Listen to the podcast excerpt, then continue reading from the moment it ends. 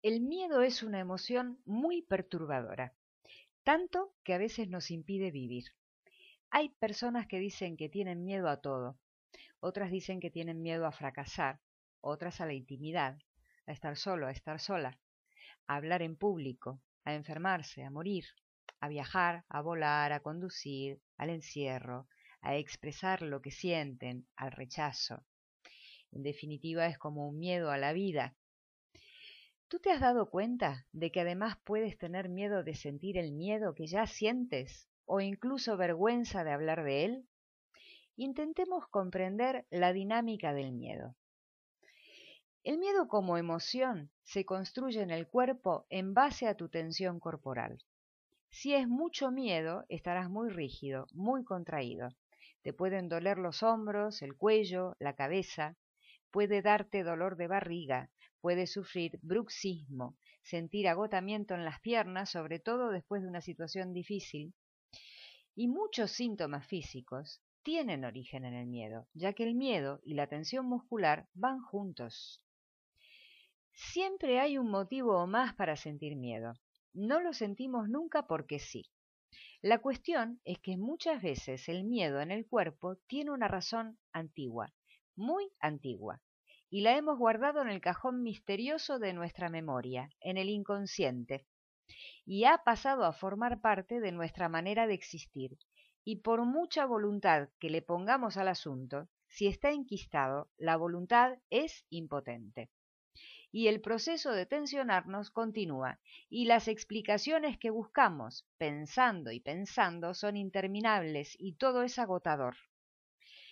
Reprimimos lo que sentimos a fuerza de acorazarnos. Lo hacemos tratando de no sentir lo que ya sentimos, y para que no se note, para que nadie vea lo que con tanto desgaste energético estamos tratando de evitar.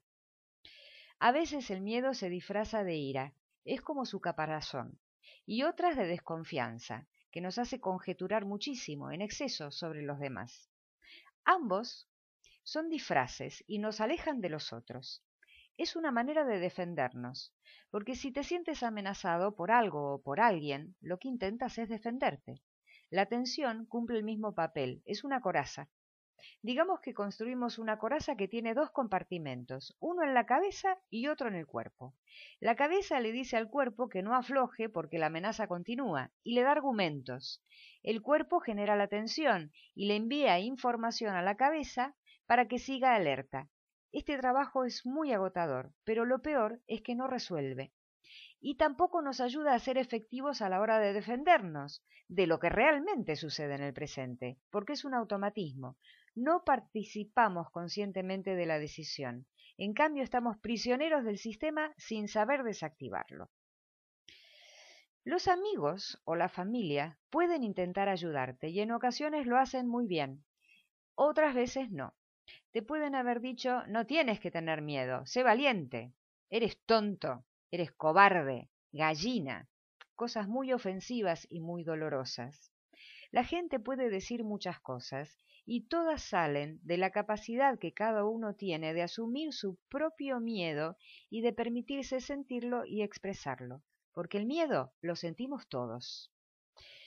Hay familias en las que el miedo se transmite activamente de generación en generación sin saber qué hacer con él. Y es porque solo podemos transmitir el manual de vida del que disponemos. Y en ocasiones, en las historias familiares, han pasado cosas importantes que han producido mucho miedo, mucho daño. Esto hace incluso mucho más trascendente resolver el asunto miedo, sobre todo si somos padres o queremos serlo. Lo resuelto por los padres se transmite resuelto a los hijos, es herencia, herencia de la buena, pura riqueza emocional. El miedo es necesario como defensa si está conectado a lo real presente. Entonces eres feliz y generas bienestar en tu vida y en tu entorno. Si tu miedo pertenece a lo real pasado, es fuente de angustia y de malestar. Ese miedo te sobra, te genera sufrimiento. En muchos sentidos, las personas tenemos la capacidad de cambiar nuestro sino. El miedo, la ira, la desconfianza, la angustia son estados emocionales que nos detienen y pueden resolverse.